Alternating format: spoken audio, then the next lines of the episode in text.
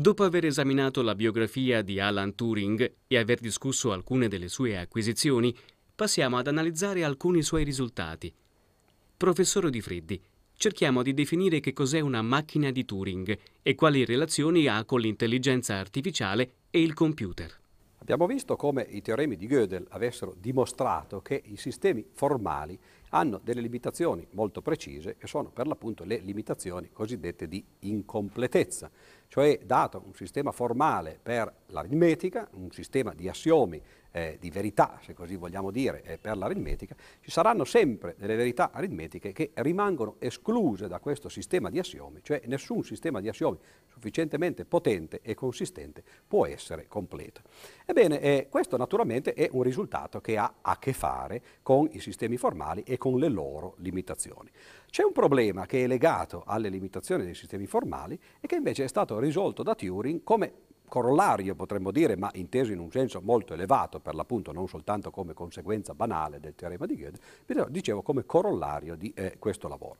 Allora dobbiamo fare qui un passo indietro, come al solito facciamo per cercare di inquadrare storicamente queste problematiche, e il passo indietro è eh, la, il fatto che quando noi ci rivolgiamo alla logica proposizionale, abbiamo oh, da una parte un teorema di completezza, che ci dice che i teoremi sono tutte sole le eh, formule valide, cioè quelle che eh, Wittgenstein chiamava, chiamava, le tautologie.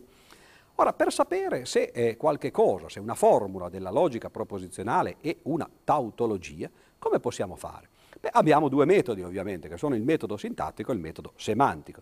Il metodo sintattico è, è, è, ovviamente molto complicato perché si tratta di riuscire a dimostrare la formula in questione dagli assiomi mediante le regole. E questo ovviamente richiede una certa ingenuità, come chiunque abbia cercato di dimostrare o anche soltanto di capire o ricordare la dimostrazione di un teorema sa benissimo. Dall'altra parte invece abbiamo un metodo semantico e questo metodo semantico è semplicemente quello di dire, beh, noi sappiamo, perché c'è un teorema di completezza di Post che ci dice per l'appunto eh, questa equivalenza, bene, sappiamo che i teoremi sono tutte e sole le tautologie.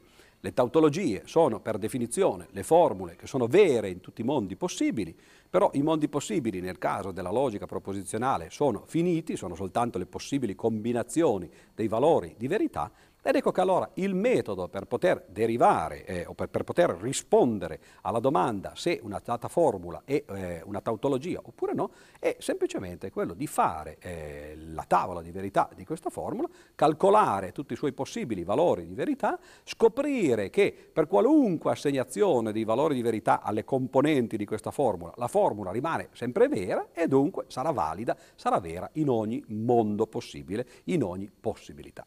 Quindi la logica proposizionale non soltanto è completa, ma è anche quello che oggi chiameremmo decidibile, cioè c'è un metodo preciso di decisione che permette di decidere se una formula sia oppure no un teorema.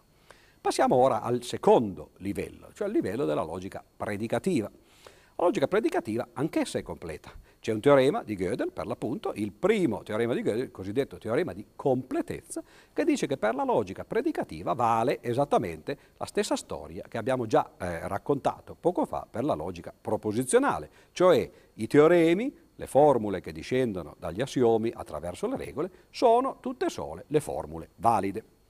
Poniamoci ora la stessa domanda che ci siamo posti poco fa per la logica eh, proposizionale. Cioè è possibile decidere, data una formula della logica predicativa, se questa sia un teorema oppure no? Beh, naturalmente c'è questo metodo sintattico, si tratta di trovare una dimostrazione di questa formula. Il metodo sintattico era già poco praticabile nel campo della logica proposizionale, rimane poco praticabile anche nel caso della logica predicativa. Però nel caso della logica proposizionale c'era un metodo semantico che invece era molto praticabile, quello di fare tavole di verità, provare tutte le possibilità praticamente. Beh, nel caso della logica predicativa questo non è più possibile perché le possibilità, l'abbiamo già accennato eh, altre volte, sono troppe, sono infinite, si tratterebbe di considerare tutti i mondi possibili, però questa volta i mondi possibili non sono più, come nel caso della logica proposizionale, soltanto fatti di valori di verità, veri o falsi, bensì sono fatti anche di individui, delle loro relazioni, questi individui, poiché si parla di mondi matematici, possono essere in quantità infinita, le loro relazioni sono di un infinito addirittura superiore Quindi usare questo secondo metodo, il metodo del, dell'analisi semantica, è, è qualcosa eh, senza speranza.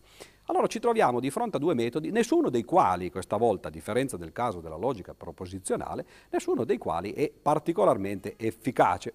E allora sorge il problema, e questo è il famoso problema del Entscheidungs, che si chiama Entscheidungsproblem in tedesco, che fu proposto di nuovo da Hilbert in quel famoso congresso, non quello del 1900 dove lui propose i 23 problemi, ma quell'altro eh, congresso di Bologna al quale abbiamo già accennato, nel quale veniva proposto anche il problema eh, della completezza della logica predicativa. Come si è usciti, storicamente parlando, da questa impasse? Come è stato riformulato il problema della completezza? Hilbert propose i due problemi di sapere se la logica predicativa era completa e se la logica predicativa era decidibile, cioè se ci fosse un metodo che permettesse, data una formula della logica dei predicati, di decidere se questa formula era valida oppure no, oppure se volete, visto che il teorema di completezza poi è stato dimostrato da Gödel, se questa formula era dimostrabile oppure no. Ebbene, questo problema non fu risolto da Gödel. Gödel risolse il primo problema, il problema della completezza, che disse appunto i teoremi e le formule valide sono la stessa cosa, eh, sono tutti e soli e per l'appunto eh, le formule valide. Eh, per quanto riguarda il problema della decisione, eh, il teorema di Gödel non diceva nulla, perché eh, si può benissimo avere eh, una, una teoria completa che non è decidibile, e un'altra teoria completa che invece in questo caso è, è, sarebbe decidibile. E allora è un problema che rimase aperto dal 1930-31, eh, cioè dai primi lavori di Gödel, fino al 1936. Questo problema fu risolto indipendentemente da due persone diverse. Una è Turing, alla quale eh, abbiamo già dedicato una conversazione raccontando la sua avventurosa e anche sfortunata eh, vita, avventurosa vita e sfortunata fine potremmo dire, e l'altra persona che invece eh, risolse questo problema è un altro del, di quel piccolo sparuto gruppo di grandi logici che eh, fiorirono in quegli anni 30. Abbiamo già citato qualcuno, abbiamo citato Gödel, Tarski, eh, abbiamo citato Ross, Schlosser che eh, in qualche modo portò a compimento i teoremi di Gödel, abbiamo citato Turing e adesso citiamo per l'appunto questo quinto eh, personaggio che è Church, Alonso Church. Sia Church che Turing indipendentemente, ma nello stesso anno, nel 1936, riuscirono a dimostrare che la eh, risposta a questo problema della decisione per la logica predicativa era una risposta negativa. Cioè mentre nel calcolo, nella logica proposizionale, la risposta è positiva in entrambi i casi, cioè sì, la logica proposizionale è completa e sì, la logica proposizionale è decidibile, nel caso della logica predicativa, sì, la logica predicativa è completa, questo è il contenuto del teorema di Gödel, ma no, la logica predicativa non è decidibile. E questo è il contenuto del teorema di Turing e di Church. Cioè, in altre parole, il passaggio dalla logica proposizionale alla logica predicativa mantiene la completezza, ma fa perdere la decidibilità. Ora, come si può dimostrare che qualche cosa non è decidibile? Siamo alle solite, siamo alle solite eh, nel senso che eh, abbiamo già visto questa problematica a partire praticamente eh, da Pitagora fino a Gödel. Un conto è dimostrare risultati positivi, si tratta di esibire una soluzione. E un conto invece è risulta- dimostrare risultati negativi, si tratta di escludere tutte le possibili soluzioni. Nel caso di Pitagora, un conto è dimostrare che un numero è razionale, basta far vedere la frazione che lo eh, esprime, e un conto è dimostrare che un numero non è razionale, bisogna escludere tutte le possibili frazioni. Idem nel caso del teorema di Gödel, un conto è dimostrare che una formula è dimostrabile, si tratta semplicemente di dare una dimostrazione, e un conto è far vedere che non è dimostrabile, si tratta di escludere che tutte le dimostrazioni non arriveranno mai a quella conclusione. Qui siamo nello stesso tipo di problematiche, con una differenza, con una complicazione in più. Che, che cosa significa escludere che qualche cosa possa essere decidibile? Il metodo, per esempio, di decisione della logica proposizionale è quello che abbiamo visto prima, cioè il metodo delle tavole di verità. Ma nel caso della logica dei predicati dobbiamo poter escludere tutti i possibili mezzi di, metodi di decisione. Ora, non sappiamo nemmeno quali possano essere, non ne abbiamo nemmeno in mente quali siano. E tra l'altro se ne trovassimo uno, quello sarebbe la soluzione. No? Quindi dobbiamo avere in qualche modo in mente una caratterizzazione di che cosa significhi essere decidibile. Che metodo hanno adottato Turing e Church per dimostrare il loro teorema? Turing eh, e Church diedero la dimostrazione di questo teorema, ma in due modi completamente diversi. Noi ci concentreremo sulla dimostrazione che diede Turing, perché quella di Church è una dimostrazione più tecnica eh, che, che uh, usa dei mezzi un po' diversi, quindi ci porterebbe un po' fuori strada. E invece, tra l'altro, la dimostrazione di Turing ebbe queste risonanze tecnologiche perché portò, come abbiamo già accennato eh, nella conversazione precedente, portò poi alla soluzione, eh, alla costruzione, addirittura progettazione dei computer. Anzi, oggi la soluzione del problema, cioè la definizione che Turing diede di che, che cos'è un metodo di decisione, noi oggi la possiamo formulare in maniera molto semplice, perché 60-70 anni dopo questi sviluppi noi possiamo semplicemente dire, beh, metodo di, decisio- di decisione è qualcosa che si può fare attraverso un computer e mediante un programma. Cioè noi prendiamo un computer universale, come quelli che abbiamo eh, in genere sulla nostra scrivania, se possiamo scrivere questo, per, eh, per, questo computer eh, universale un eh, programma in uno dei soliti linguaggi di programmazione, e dico alcuni nomi soltanto per coloro che conoscono queste cose, per richiamare quali potrebbero essere questi linguaggi di programmazione universale, per esempio il Pascal nel caso che si faccia programmazione imperativa, oppure l'ISP nel caso che si, si faccia programmazione funzionale, oppure il Prolog per esempio nel caso che si faccia programmazione logica, queste sono le tre grandi famiglie di eh, linguaggi di programmazione, ebbene dicevo, qualche cosa è decidibile e un metodo di decisione è semplicemente quello che si può esprimere attraverso un programma per un computer universale in uno di questi linguaggi eh, appunto di programmazione universale. Ma questo lo possiamo dire oggi col senno di poi. Naturalmente all'epoca i computer non c'erano. E allora che cosa fece Turing? Se li inventò.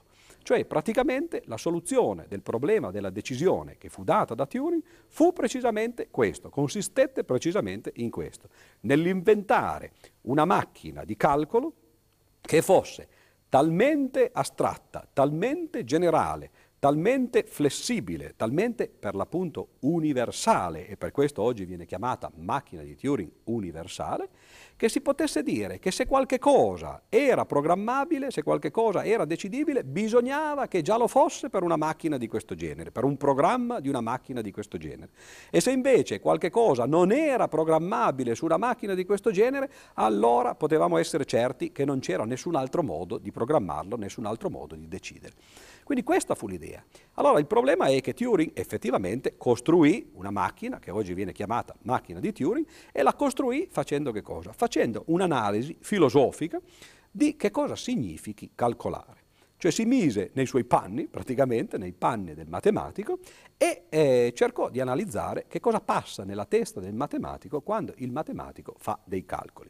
Naturalmente il matematico fa dei calcoli, scrive delle cose, dei simboli su eh, un pezzo di carta, eh, cambia ad un certo punto eh, le sue disposizioni mentali, così, così, potremmo chiamarlo, i suoi stati mentali, e Turing formulò, astrasse da questo eh, tipo di attività, di scrittura, lettura, eh, cancellazione eventualmente, e soprattutto questo cambiamento di stati mentali che si produce producono nel nostro cervello in base anche a ciò che è successo in precedenza, estrasse un modello di calcolatore per l'appunto che è, eh, in qualche modo traducesse in maniera meccanica questa attività mentale del matematico.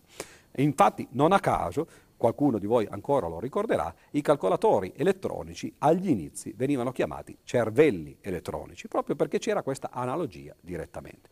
Quindi questo fu il grande risultato di Turing. Naturalmente bisognò convincersi all'epoca che il modello di Turing, il modello di calcolatore che Turing aveva proposto, fosse precisamente, fosse effettivamente un modello universale che permettesse di fare tutti i calcoli possibili.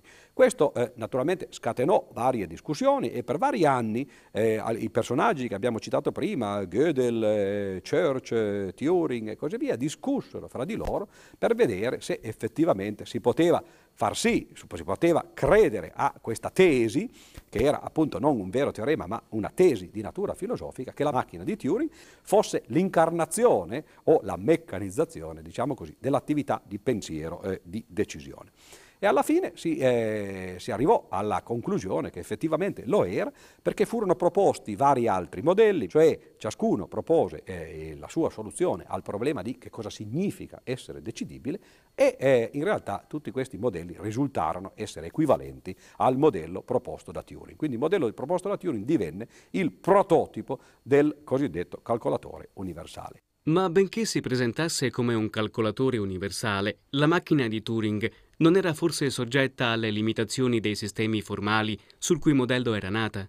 Turing riuscì a far vedere che ci sono delle eh, attività che eh, il, calcolato- il, calcolatore universale non può svolgere, in particolare ci sono dei problemi riferiti al calcolatore stesso che il calcolatore non può risolvere. Capite che qui siamo alle solite, di nuovo, c'è sempre un'autoreferenzialità che è lo stesso genere di autoreferenzialità che avevamo già trovato nel paradosso di Russell, in cui si consideravano gli insiemi che non appartenevano a se stessi, che abbiamo considerato nel caso del teorema di Gödel, in cui si parlava di una formula che diceva di se stessa di non essere dimostrabile. Nel caso del teorema di Tarski, in cui avevamo invece una formula supposta che diceva di se stessa di non essere vera. Ebbene, anche nel caso del calcolatore di Turing si può fare un trucco di questo genere, anzi si può tradurre eh, praticamente la formula di Gödel nel linguaggio del calcolatore e si ottiene un problema che il calcolatore non può risolvere, cioè le limitazioni dei calcolatori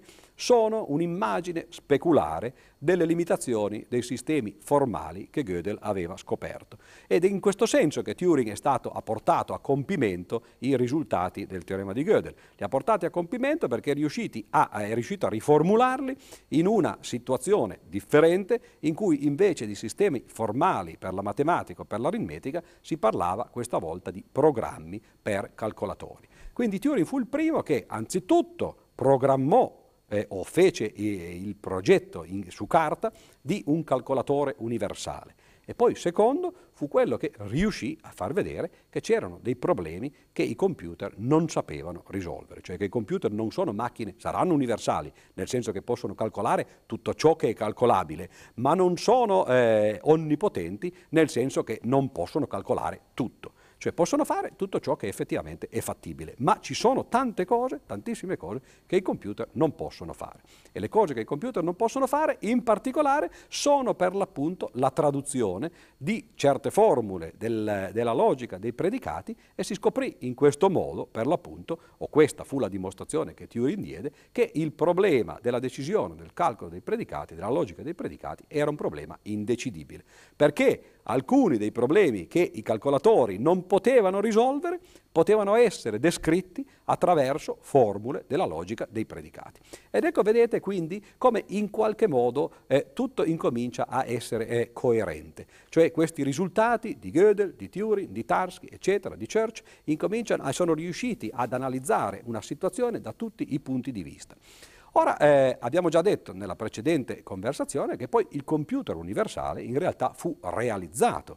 Cioè Turing riuscì effettivamente eh, in, in, Inghilterra e soprattutto gli, negli Stati Uniti, von Neumann, riuscirono effettivamente a costruire, e oggi ce l'abbiamo tutti sulla nostra scrivania, eh, degli esempi eh, fisici, pratici di questi computer universali. Abbiamo detto prima di questa metafora sul cervello elettronico. Questa metafora arriva direttamente da Turing, perché nel momento in cui Turing effettivamente produsse questo suo progetto di calcolatore universale, si accorse che eh, c'erano ovviamente delle limitazioni, ma c'erano anche un gran numero di potenzialità. Questi computer erano estremamente potenti, benché non onnipotenti, erano per l'appunto universali. E allora nel tentativo di rispondere alla domanda filosofica che chiedeva fino a che punto si potessero spingere queste possibilità eh, dei calcolatori elettronici, del computer universale di Turing, Turing si chiese fino a che punto il computer potesse essere simulato o potesse simulare un cervello umano. Cioè, in altre parole, l'idea era qual è la differenza fra i cervelli elettronici e, e i cervelli invece di carne, i cervelli bionici, i cervelli umani. E eh, l'idea di Turing fu che in realtà eh, sarebbe stato possibile nel futuro, lui parlava, tra l'altro siamo negli anni 50 circa, parlava per l'appunto di quello che poi divenne il progetto dell'intelligenza artificiale, cioè cercare di simulare attraverso i calcolatori elettronici le attività del cervello umano, non soltanto quelle che avevano dato origine al progetto, cioè le attività di calcolo, ma anche le altre attività del cervello umano che ovviamente vengono usate nella nostra vita quotidiana. Anche se siamo dei matematici, non è che tutta la nostra vita intellettuale e conscia la passiamo a fare dei conti. Cioè ci sono tantissime altre attività, per esempio il nostro cervello ci permette di riconoscere delle immagini, ci permette di capire delle parole, di eh, riconoscere segni e così via. Ebbene, Turing si chiese fino a che punto sarebbe stato possibile simulare simulare questo genere di attività attraverso un computer. Cioè fino a che punto si sarebbe potuto spingere un computer a fare le veci di un uomo. E il progetto dell'intelligenza artificiale è precisamente questo, cercare di costruire una macchina che sia in qualche modo indistinguibile da un uomo. A questo proposito, Turing elaborò quello che è passato alla storia come il famoso test di Turing. Può spiegarci di che cosa si tratta?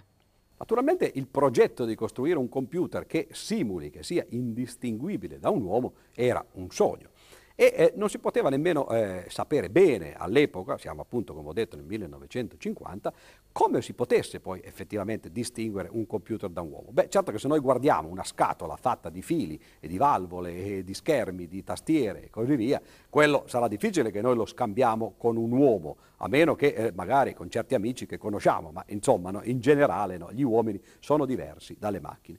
Allora l'idea di Turing fu che questa sarebbe stata in realtà una gran distrazione L'essenza del problema era chiedersi se i computer potevano simulare le attività del cervello umano e non certamente se sarebbe stato possibile da un punto di vista tecnologico costruire delle macchine che fossero fatte eh, di, eh, per esempio di, di, natura meccanica, ma che fossero indistinguibili alla vista eh, da un uomo fatto invece di carne. Quindi per separare questo secondo problema che era poco interessante dal primo problema invece eh, della simulazione dell'attività mentale attraverso i computer, che era invece un problema filosoficamente molto interessante, ebbene allora Turing eh, inventò quello che viene chiamato il test di Turing. Test di Turing che anche qui è un uovo di Colombo. L'idea di Turing è la seguente. Beh, dunque, eh, supponiamo di avere di fronte a noi una macchina, una, una macchina di Turing, che eh, in qualche modo il progettatore, il programmatore, dice ormai può simulare l'intelligenza umana. E cerchiamo di metterla alla prova. La mettiamo alla prova prendendola e spostandola in un'altra stanza e incominciando a conversare con essa attraverso una conversazione che passa eh, attraverso uno schermo e una tastiera. Cioè come se fosse, eh, come se noi stessimo parlando per esempio su una chat line oppure stessimo mandandoci a, a, a vicenda delle email. Ebbene, naturalmente in genere noi crediamo, ma non siamo poi così sicuri di questo, che quando mandiamo delle email, queste email vengono ricevute dai nostri amici e i nostri amici ci rispondono. I nostri amici potrebbero benissimo avere per esempio un sistema di risposta automatico.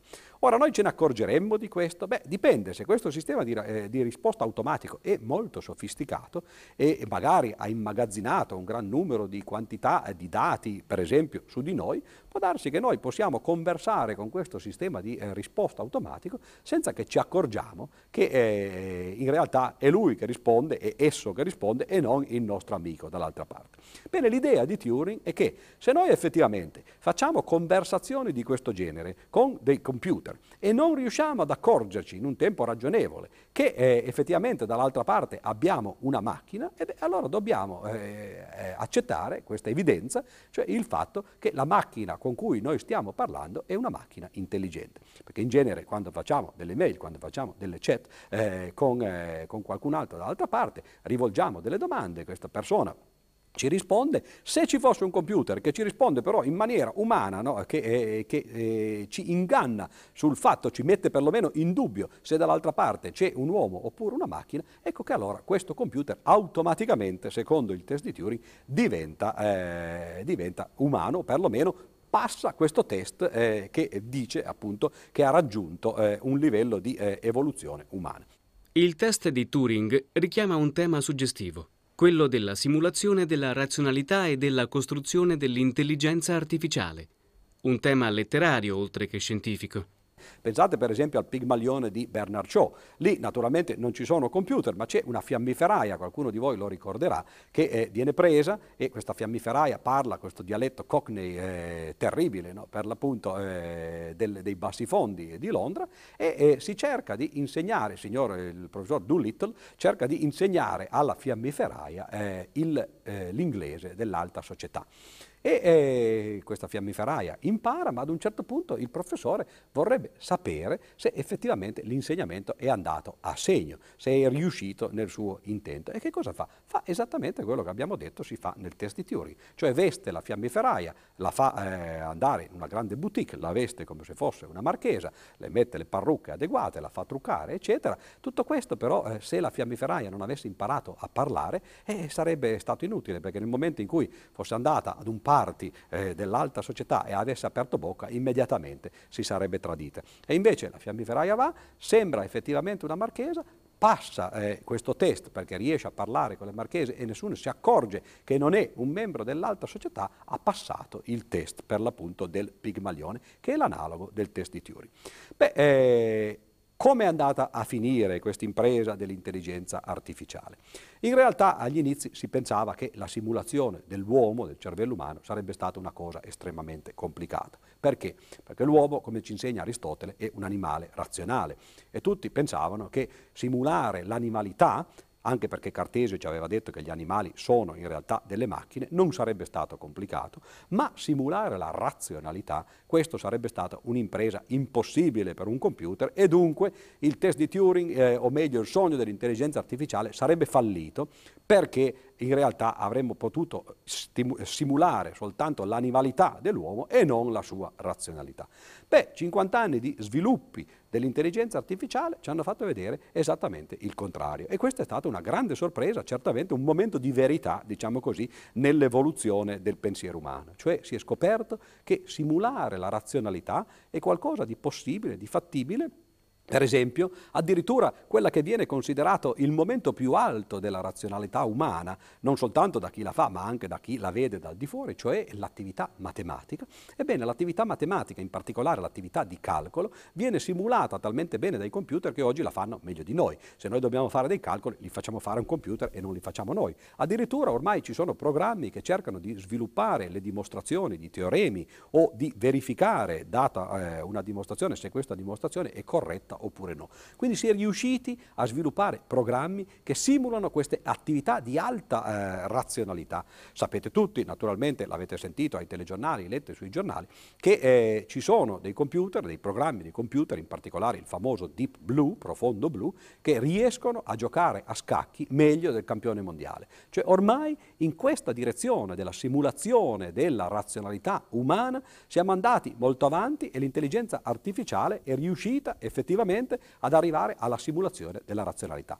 Quello che invece non è riuscita a fare è stata la simulazione dell'animalità, cioè cose che sembrerebbero così semplici come riconoscere una faccia, riconoscere una scrittura, una calligrafia, eccetera, questo i computer non riescono a farlo e qualunque animale lo fa. Ebbene, allora questo sogno dell'intelligenza artificiale si è infranto, ma si è infranto in una maniera molto interessante dal punto di vista filosofico. Ci ha dimostrato che ancora una volta ci eravamo fatti delle illusioni. C'era questa volta illusioni non più di natura metafisica, ma di natura proprio fisica. Pensavamo di essere diversi dagli animali nel campo della razionalità, pensavamo che la razionalità fosse qualcosa di estremamente positivo, di estremamente sofisticato. Ci siamo accorti che è talmente poco sofisticato che la si può simulare attraverso i computer. E invece l'animalità, che molto spesso avevamo messo da parte come se fosse qualcosa di secondario, questo ci siamo accorti che le macchine non lo possono fare e quindi forse siamo persone umane, ma la nostra personalità è più nell'animalità che non nella razionalità. Questo certamente è un grande insegnamento filosofico che ci arriva precisamente da eh, risultati tecnici come quelli di Turing sui computer e sull'intelligenza artificiale.